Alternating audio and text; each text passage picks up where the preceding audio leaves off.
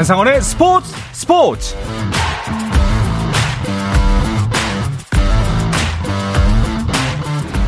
스포츠가 있는 저녁 어떠신가요? 아나운서 한상원입니다. 오늘 하루 이슈들을 살펴보는 스포츠 타임라인으로 출발합니다.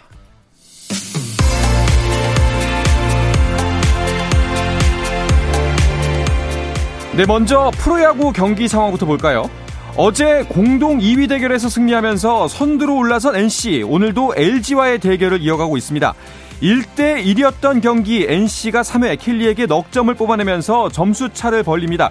6회 초 현재 5대 2 석점 앞서 있습니다. 자, 그리고 어제 패하면서 선두 자리를 내준 SSG 박종훈 선발로 선두 탈환을 노리고 있고 KT는 엄상백이 선발 마운드에 섰습니다. 승부의 추는 KT 쪽으로 기울어져 있습니다. 타선이 골고루 활약하면서 5점 앞서가는 KT입니다. 7회 말 현재 5대 0입니다. 어제 승리했던 4위 두산 오늘도 그 기세를 이어갈까요? 아니면 외국인 투수 스미스의 방출을 결정한 한화의 반격이 시작될까요?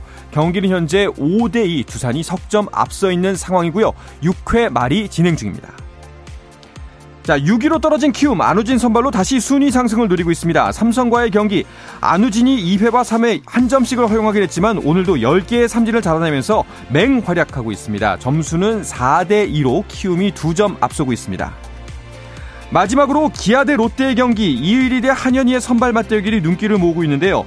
양 팀의 투수전이 치열하게 펼쳐졌습니다. 하지만 4회 기아가 대저 대거 5점을 뽑아내면서 승기를 잡습니다. 6회 말 현재 롯데의 공격이 이어지고 있고요. 기아가 5대 0으로 앞서 있습니다. 김연경을 잔류시킨 여자 배구 흥국생명이 김수지 영입을 공식 발표했습니다. 흥국생명은 FA 김수지와 연간 총보수 3억 1천만 원의 3년 계약을 맺었다고 발표했습니다. 한편 여자 배구 챔피언 한국도로공사는 FA 자격을 얻은 우승 주역 3명과 계약에 성공했는데요. 도로공사는 미들블로커 배유나와 이 포지션 역대 최고 대우인 연간 보수 총액 5억 5천만 원에 계약했고 아웃사이드 히터인 문정원은 보수 총액 2억 5천만 원, 또 다른 아웃사이드 히터인 전새얀은 보수 총액 2억 1천만 원에 1년 계약하고 다음 시즌 후 다시 조건을 협상하기로 했습니다. 김민재가 경고 누적으로 뛰지 못한 나폴리가 AC 밀란의 합계 점수에 밀리며 유럽 축구연맹 챔피언스리그 8강에서 탈락했습니다. 나폴리는 홈에서 열린 챔피언스리그 8강 2차전에서 후반 추가 시간 오시멘의 헤더골로 AC 밀란과 1대 1로 비겼지만 1, 2차전 합계 1대 2로 뒤지며 4강 진출이 무산됐습니다. 김민재는 지난 1차전에서 심판 판정에 과격하게 항의하다 대회 세 번째 옐로 카드를 받았고 경고 누적으로 2차전에 출전하지 못했습니다. 한편 스페인의 레알 마드리드는 첼시를 합계 점수 4대 0으로 꺾고 준결승에 올랐습니다. 한국 여자 핸드볼 대표팀을 이끌 새 사령탑으로 스웨덴 출신의 헨릭 시그넬 감독을 선임했다고 대한 핸드볼 협회가 밝혔습니다. 핸드볼 협회는 계약 기간을 밝히진 않았지만 일단 오는 8월 2024 파리 올림픽 아시아 예선까지 지휘봉을 맡기고 올림픽 본선행에 성공하면 파리까지 팀을 이끌도록 할 방침인 것으로 알려졌습니다. 1976년생 47세의 시그넬 감독은 2017년 세계선수권에서 스웨덴 여자 대표팀을 이끌고 역대 최고인 4강의 성적을 이룬 젊은 명장입니다.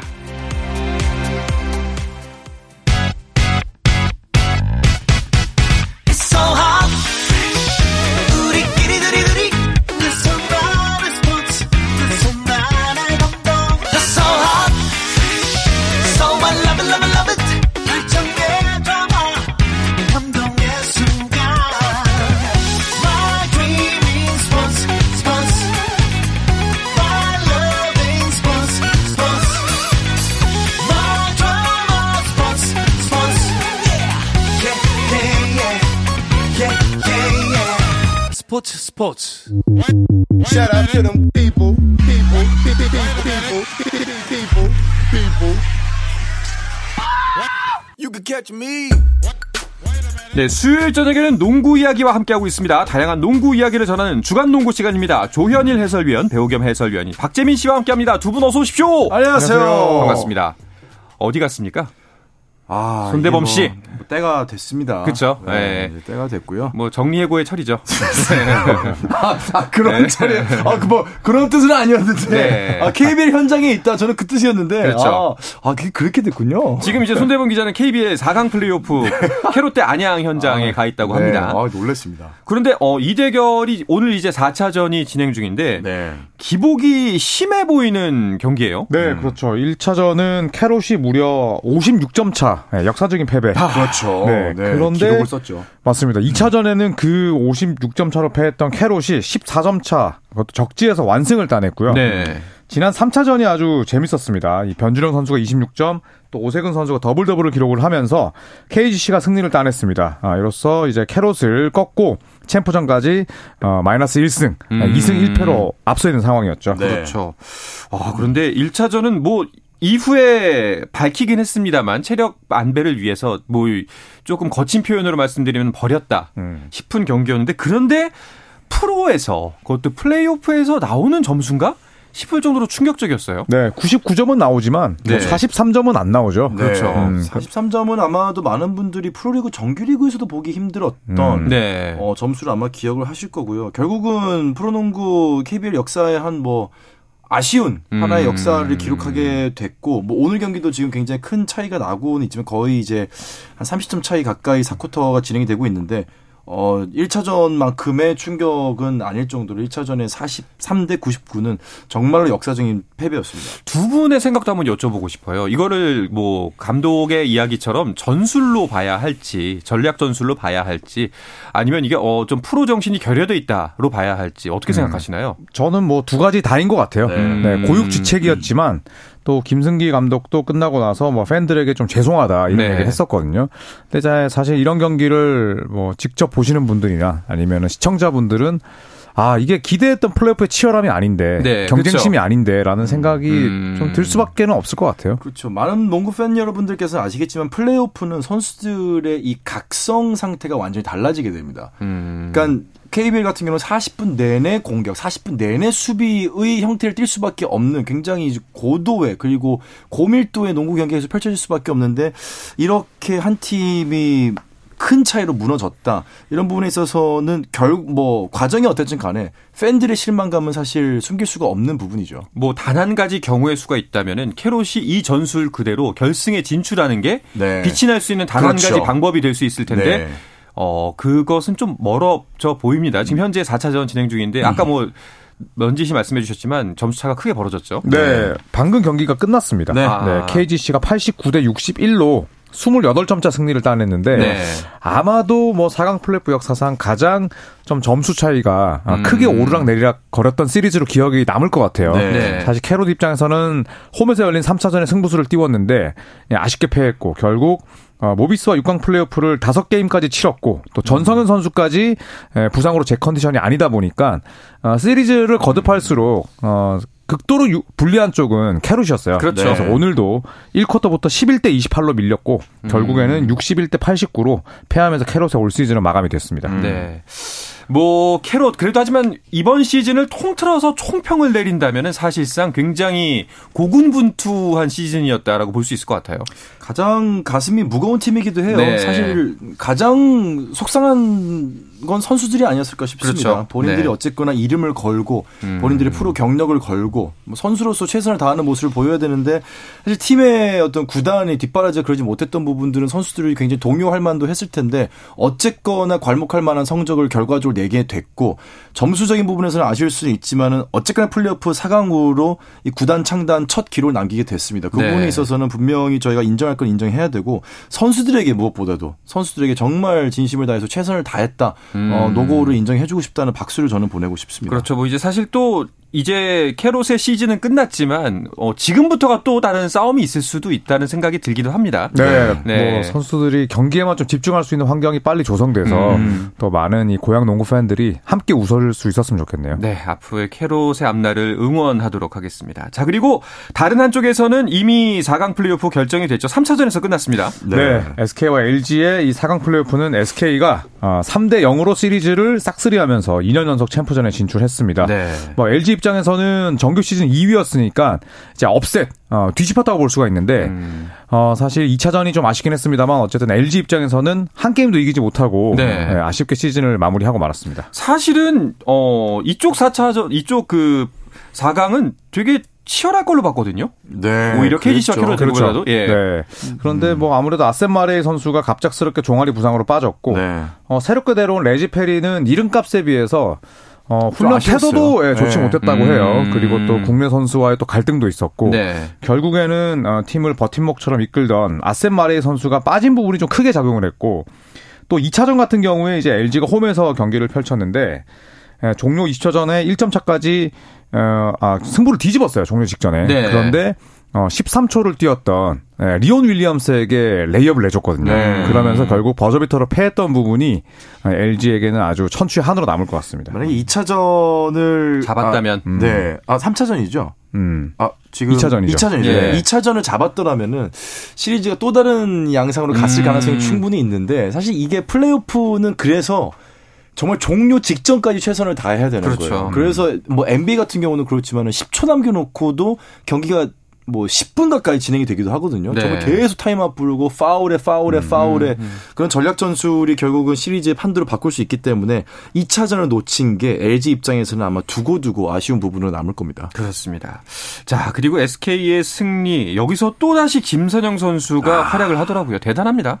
네, 1차전에서 13점, 2차전 10점. 그런데 에, 결국 이 승부를 마무리하는 어, 1승만을 남겨둔 경기를 이제 closeout game이라고 하잖아요. 네. 그런데 이제 벼랑 끝에 몰린 경기보다 그런 어, 시리즈를 마무리할 수 있는 경기가 더 힘들다고 해요. 음. 그런데 김선형 선수가 아, 25득점을 올렸습니다. 이 자밀 워니도 23득점에 12리바운드를 기록을 했는데 어, 김선형 선수가 끝나고 이제 그런 얘기를 하더라고요. 슛감이 오늘 마음에 안 들었다. 어. 네, 이제 이런 얘기를 했는데 결국에는 이제 그런 경쟁심과 향상심이 예, 김선형 선수의 지금을 만든 것 같습니다. DNA에 있는 것 같아요. 아, 예, 확실히 승자의 그- DNA가 예, 있죠. 승자의 DNA가 이미 몸속에 박혀 있다라는 생각이 음. 좀 듭니다. LG는 아쉽게 됐습니다. 하지만 뭐 조상현 감독에게는 또 큰 경험이 됐을 것 같아요. 그렇죠. 네, 이관희 선수가 또뭐 어, 마네킹이라고 또 그렇죠. SK의 수비수들을 또 도발하기도 했었는데 세 명 정도를 다 지칭을 했죠. 네. 그런데 또 SK 선수들은 또 거기에 또 대응을 했어요. 이제 인터뷰를 하는데 선수를 직접 들고 마네킹을 운반하듯이 네. 또 뒤에서 움직이는 장면도 나왔고 여러모로 저는 개인적으로 이런 도발이 상당히 재밌다고 재밌었습니다. 느끼는데 네. 아쉽게도 뭐 이게 오히려 SK의 승부욕을 좀 자극하는 결과가 됐고 음, 네, SK가 결국 3대 0으로 승리를 했습니다만 그래도 어, LG는 조상현 감독으로 수장을 바꾸고 또 아셈 마레이와 어, 두 시즌 연속 함께하면서 2위라는 뚜렷한 성과를 냈습니다. 그렇죠. 네, 그리고 또 주축 선수들 뭐 윤원상 선수라든지 어, 그리고 또 뭐 저스틴 구탕도 있고 예, 그리고 또 양준석 같은 이러한 유망주들이 있기 때문에 아, 미래는 더욱더 밝다고 볼 수가 있습니다. 음. 자, 이렇게 어 KBL 프로농구 결승전 상대가 대진이 결정이 됐습니다. 네. 네, SK와 KGC 챔피언 결정전이 됐는데요. 어, 두 분께서는 이 두 팀 중 어느 쪽이 좀 더 승산이 있다고 보시나요? 저 같은 경우는 김선영 선수가 실제로 저희 프로그램에 나와서 했던 얘기가 있기 때문에 네. 아, 쉽사리 예상하기 쉽지는 않지만은 지금 SK의 기세가 무섭다. 음. 왜냐하면은 김성현 선수가 실제로 나와서 본인이 우승했을 때의 경험을 되살리면서 이걸 복귀를 하면서 분위기를 탄 팀을 일, 이기는 것은 플레이오프에서 굉장히 어렵다라는 그렇죠. 얘기를 했었거든요. 단기전이니까요. 네, 그런 면에서 봤을 때 SK가 지금 파죽의 3연승으로 3차전 만에 끝내고 지금 결승전에 올라왔단 말이죠. 음. 이 상황에서 김전현 선수도 본인이 무엇을 해야 되는지를 명확하게 알고 있고 네. 뭐 팀의 주축 선수들도 명확하게 본인들의 역할을 성공적으로 수행하면서 결승에 올라갔기 때문에 기존에 저는 KGC가 그래도 훨씬 유리할 것이다라고 예상을 했는데 지금 같은 경우에서는 SK가 조금 더 유리한 무게추를 가져갔지 않았나 하는 생각을 가져봅니다. 음, 어떠세요, 조 의원은? 저는 반대로 가야죠. 아, 그렇죠. KGC. 네. 우선은 뭐 4경기 만에 끝냈고 그리고 또 2차전에 캐럿에게 혼쭐이 났어요. 음. 그런데 이제 3차전 이후에는 또 어, 선수들이 또 알아서 경기를 풀어간 부분도 있었고 어 그리고 또 이미 SK를 또 어, 슈퍼리그에서 꺾은 적이 있지 않습니까? 그렇죠. 예, 그 기억을 살려서 저는 4대 3으로 4대 3으로 이긴다고 2차전까지 생각합니다. 간다. 네, 그리고 손대범 위원은 그 방송을 위해서 여기 빠지겠죠. 네, 그것까지 예상하겠습니다. 아, 알겠습니다. 저도 뭐 네. 4대 3뭐 음. 동의합니다. 어. 손대범 위원이 빠진다? 동의하겠습니다. 알겠습니다. 결국은 어, 패자는 손대범 위원인 걸로. 아, 네. 무조건 그 네. 현장에 있어야 돼요. 이제 결승전만 남겨두고 있는 프로 네. 농구인데요. 자, 시즌을 마친 팀들도 이제 많습니다. 이제 서둘러서 제, 팀 재정비를 하고 있는데 KT의 신인 감독이 정해졌죠? 어, 네, 송영진 KT 코치가 내부 승격했습니다. 그렇죠. 네, 아주 현장에서 좋은 평가를 받고 있고, 어, 그리고 어시스턴트 코치 경력도 많고요. 음. 또 고등학교 감독도 역임을 했기 때문에 이 젊은 선수들을 잘 이끌고 또 소통을 잘한다는 평가를 받고 있습니다. 네. 또 KBL 프로 무대에서 10년 이상 뛴 어, 또 그런 경험도 가지고 있기 때문에 에, 지난 시즌 멤버에 비해서 부진한 성적에 그쳤던 어, KT를 또 잘 이끌 수 있는 그런 젊은 감독으로 평가받고 있습니다.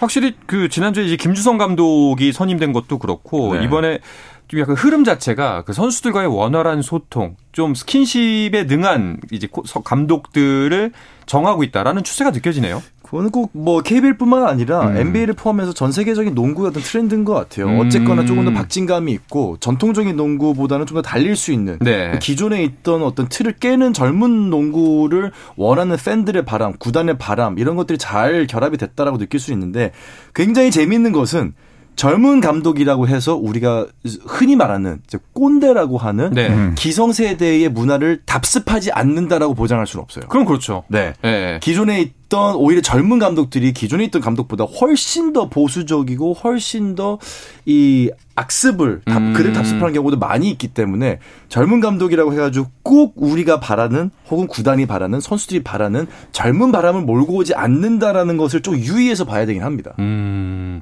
일단은 시즌이 시작되면은 뭔가 더 그렇죠. 이제 박재민 위원이 말한 그림들이 더 명확해지겠죠. 네.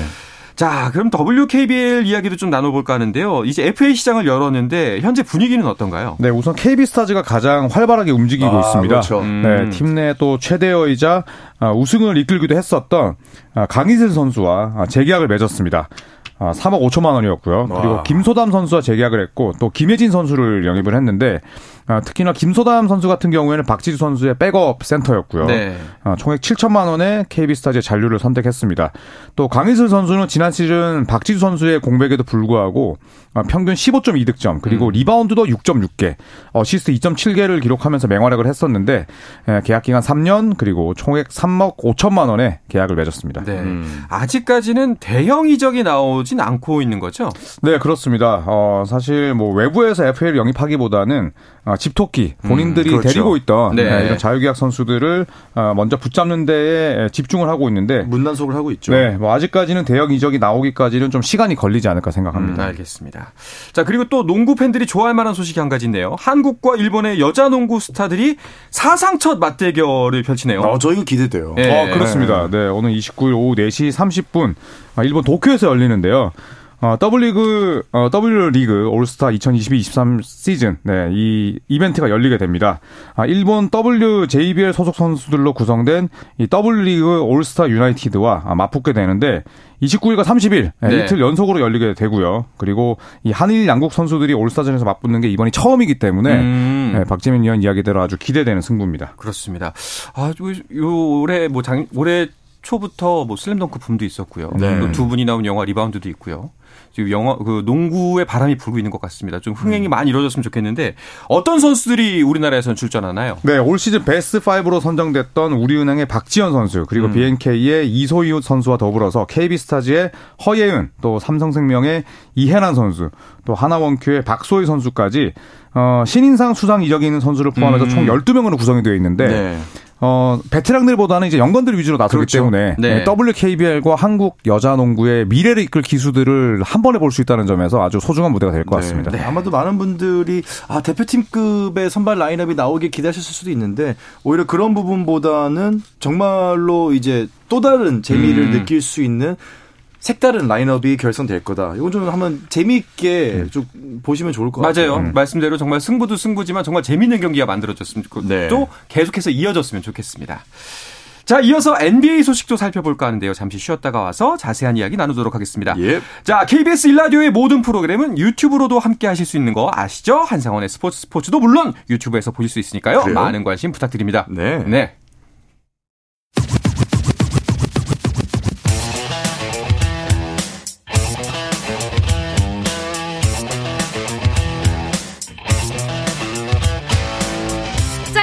살아있는 시간 한상원의 스포츠 스포츠 자, 수요일 저녁에 농구 이야기 주간 농구 듣고 계십니다. 조현일 해설위원 그리고 배우 겸 해설위원인 박재민 씨, 손대범 해설위원은 빼고 하고 있습니다. 네, 그렇습니다. 자, NBA가 플레이오프 1라운드 일정에 돌입했죠. 네. 네. play-in 토너먼트를 마치고 플레이오프 1라운드를 시작했습니다. 음. 어, 16강이기 때문에 총 8개 시리즈가 시작이 됐고요. 각 시리즈별로 어, 1, 2차전 정도까지 진행이 되어 있습니다. 네. 어, 지난주에 이제 play-in 토너먼트를 통해서 8번 시드를 정한다라고 하셨는데 양대 리그 쪽의 8번 시드는 어떤 팀들로 결국 결정이 됐나요? 일단 서부 리그는 미네소타 팀버울브스가 레이커스를 상대로 지면서 이제 8위 시드를 딸 수밖에 없는 굉장히 이제 절체절명의 순간이었는데요. 어, 루디 고베어가 같은 팀 동료를 어, 벤치에서 좀 싸움에서 어, 밀치면서 한 경기 출전 경, 정지를 당했었는데 돌아오면서 겨우겨우 OKC를 제압하고 플레이오프 막차 8, 네. 8위 시드를 차지했습니다. 그 마이애미는 버틀러 스트러스의 활약을 앞세워서 역시 8번, 8번 시드를 확정을 했는데요. 마이애미는 이제 본격적인 플레이오프 경기를 시작을 했는데 문제는 주축 3점 뭐 슈터죠. 우리 히로 선수가 손가락 골절을 음. 어, 경기 중간에 당하면서 사실상 시즌 아웃 어로 지금 플레이오프를 시- 치러야 되는 상황까지 이제 몰렸습니다. 그렇네요. 좀 난관에 처해 있네요. 자, 네. 이 팀들이 이제 그 각각 컨퍼런스의 1위 팀과 어 1, 1위 대 8위 플레이오프 1라운드를 치르게 되는 거죠. 네, 그렇습니다. 서부는 어, 1번 시드 덴버 너게츠와 미네소타가 맞붙게 되고요. 동부 컨퍼런스에서는 역시나 1위인 밀워키가 아, 8번 시드인 마이애미 히트와 붙게 됩니다. 네. 자, 이 대결을 비롯해서 플레이오프 1라운드 대진 다 나왔습니다. 대진표를 짚어보죠. 자, 1위와 8위 팀의 대결은 먼저 이야기를 해주셨고, 나머지는 어떻게 되나요? 일단 서부부터 보겠습니다. 조현일 위원이 소개해 주시죠. 네, 어, 1위와 8위는 덴버와 미네소타고요. 그리고 어, 4번 시드와 5번 시드는 피닉스 선즈와 클리퍼스로 결정이 됐습니다. 네. 아, 그리고 3번 시드와 6번 시드는 새크라멘토와 골든스테이트 같은 퍼시픽 디비전에 속한 팀이고요. 그리고 2번 시드와 7번 시드는 멤피스 그리즐리스와 LA 레이커스로 구성이 되어 있습니다. 네. 자, 레이커스가 멤피스를 1차전에서 잡았습니다. upset을 했죠. 네, 네. 아주 재밌는 승부였죠. 특히나 레이커스가 원정에서 승리를 따냈는데 어, 2번 시드와 7번 시드는 전력 격차가 굉장히 큽니다. 네. 하지만 음, 자 모란트가 1, 차전에서 불의의 부상을 입었고 음. 이 점을 레이커스가 집요하게 공략을 하면서 원정에서 아주 값진 승리를 따냈습니다. 그렇습니다. 자, 이 대결 중에서 뭐 가장 관심을 모으고 있다고 봐도 되는 대결, 피닉스 대 클리퍼스의 경기는 오늘 2차전이 있었네요. 네, 1차전은 클리퍼스가 적지에서 승리를 따냈는데 2차전은 피닉스가 잡아냈습니다. 음. 네, 케빈 듀란트와 데빈 부커가 63점을 합작하면서 어, 레너드와 웨스트브룩이 분전한 클리퍼스를 꺾었는데 어, 이제는 경기 장소가 바뀝니다. 첫 두 경기를 이 피닉스 홈에서 치렀고 이제는 아, 클리퍼스의 홈으로 가서 네. 어, 3차전과 4차전을 열게 됩니다. 그렇죠. 특히나 이 두 경기는 전통의 동료였다가 라이벌로 갈라서게 된이 러셀 웨스트브룩 선수와 케빈 듀란트 선수 네. 간에 또 오랜만에 재회로 화제를 모으고 있는데 굉장히 두 선수의 활약도 도드라지고요. 또 경기 중간에 설전도 있지만 경기 끝나고 나면은 서로 또 하이파이브를 하면서 나가는 음. 모습이 이제 팬들에게 또 향수를 불러일으키고 있기도 합니다. 자, 이렇게 아름다운 모습이 있는가 하면은 이제 새크라멘토 대 골든 스테이트의 대결은 좀 아름답지 못했죠? 좀 이제 질, 좀 질퍽하다고 해야 될까요? 네. 이 표현이 뭐 적당한지 모르겠지만은 네. 사실 좀 이제 뭐 보기 쉽지 않은 또 보고 싶지 음. 않은 그러한 뭐 스포츠맨십에 좀 어긋나는 플레이들이 많이 나왔죠. 네. 뭐 결국은 이제 디그린 어, 이 선수가 새크라멘토 킹즈의 사보니스 선수가 이제 부상을 당해서 넘어져 있는 상황에서 가슴을 밟고 지나가면서 결국 이제 퇴장을 당했고요. 결국은 이런 여파를 이기지 못하고 골든스테이트 워리어스는 어, 챔피언의 위용에 맞지 않는 2연패를 당하면서 현재 플레이오프 2라운드 어, 음. 진출에 적신호가 켜진 상황입니다. 그렇습니다. 자, 일단은 뭐 미스터 클러치 팍스가 좀 빛이 났던 경기였는데 음. 이번 시즌 올해 승부처를 책임진 선수로도 선정이 됐네요. 음. 네, 새롭게 이제 신설이 됐습니다. 어. 어, 그런데 올해 승부처를 책임진 클러치 플레이어로 디에런 팍스가 꼽혔습니다. 네. 어, 승부사 기질을 마음껏 발휘하면서 승부처를 접수했었고요. 또 클러치 득점 전체 1위에 올랐습니다. 예, 그러면서 이제 제리 웨스트 트로피, 이 제리 웨스트의 별명 미스터 클러치였거든요. 네. 이분의 이름을 땄는데 이 제리 웨스트 트로피를 들어올리면서 주가를 높였고 어, 플레이오프 데뷔전이었던 1차전에서 38점 넣었거든요. 네. 네, 이게 데뷔전 역대 두 번째로 많은 득점이었습니다. 어, 그렇습니다. 자, 이제 골스는 4면 초과인데 그린이 어쩜 이렇게 계속 말썽만 부릴까요? 팬들하고도 설전을 벌였다면서요. 네, 이거 발로 이제 사보니스의 가슴을 밟고 그리고 어, 심판 판정을 기다리는 과정에서 세크라멘토 팬들과 또 엄청 싸웠어요. 네, 그래서 야유를 더 불러일으키는 음. 손동작을 취하기도 했고요. 계속 그 생중계로 나갔죠 그런 장면이. 하지 말라는 짓만 골라서 한 듯한 느낌이 들기도 하는데 네. 어 일단은 징계 수위도 조금 도마에 오르고 있습니다. 네. 네, 한 경기 출장 정지인데 사실 아 이거 손방망이 징계다 음. 네, 이런 평가를 받고 있거든요. 그런데 NBA 사무국은 일관성을 유지하고 있습니다. 네, 이런 상황에서 어, 불방망이를 휘두른 적은 거의 없고 어, 대부분 한 경기, 뭐 두 경기를 준 적조차도 거의 없습니다. 네, 이제 플레이오프라고 하는 민감한 시기에 어, 한 선수에게 과도한 징계를 했을 때 결국은 그게 수익으로 이어지거든요. 네. 드레이먼드 그린은 항상 플레이오프에서 비상식적인 행동을 많이 했었고 항상 솜방망이 처벌을 받으면서 과도한 징계를 피해갔던 전력이 있는 선수라 이번엔 사실 전문가들 입장에서는 사실 놀랍지 않은 결과입니다. 어, 뭐, 이, 뭐가 어찌됐든지 간에 다시는 이런 모습 보고 싶지가 않네요. 그렇습니다. 알겠습니다. 자, 동부 대진표도 한번 짚어보도록 하겠습니다. 네, 동부 1위 밀워키 벅스와 8위 마이애미 히트 경기는 히트가 1차전을 잡아내면서 오. 어, 화제를 또 불러일으켰고요.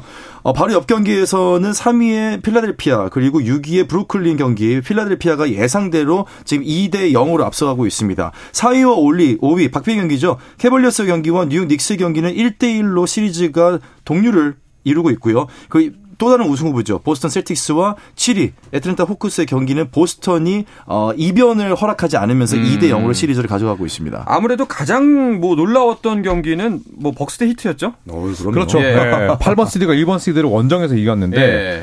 어, 지미 버틀러가 35점을 넣었습니다. 음. 그런데 이 경기에서 이 밀워키 에이스인 야니스 아데토쿤보가 허리 부상 때문에 나서지를 못했어요. 네. 네, 경기 초반에 결국 플로어를 떠났는데 자, 2차전 출전 여부도 불투명하기 때문에 네. 자, 이 시리즈에서 충분히 이변이 일어날 가능성이 있습니다. 어, 자, 과연 진짜 업셋에 성공을 할 수가 있을런지 이 부분이 아마 이쪽 동부에서는 가장 큰 이슈가 될 것 같습니다. 네네. 자, 그리고 또 한 가지 소식을 전하자면은 올해 수비 선수도 결정이 됐네요. 음.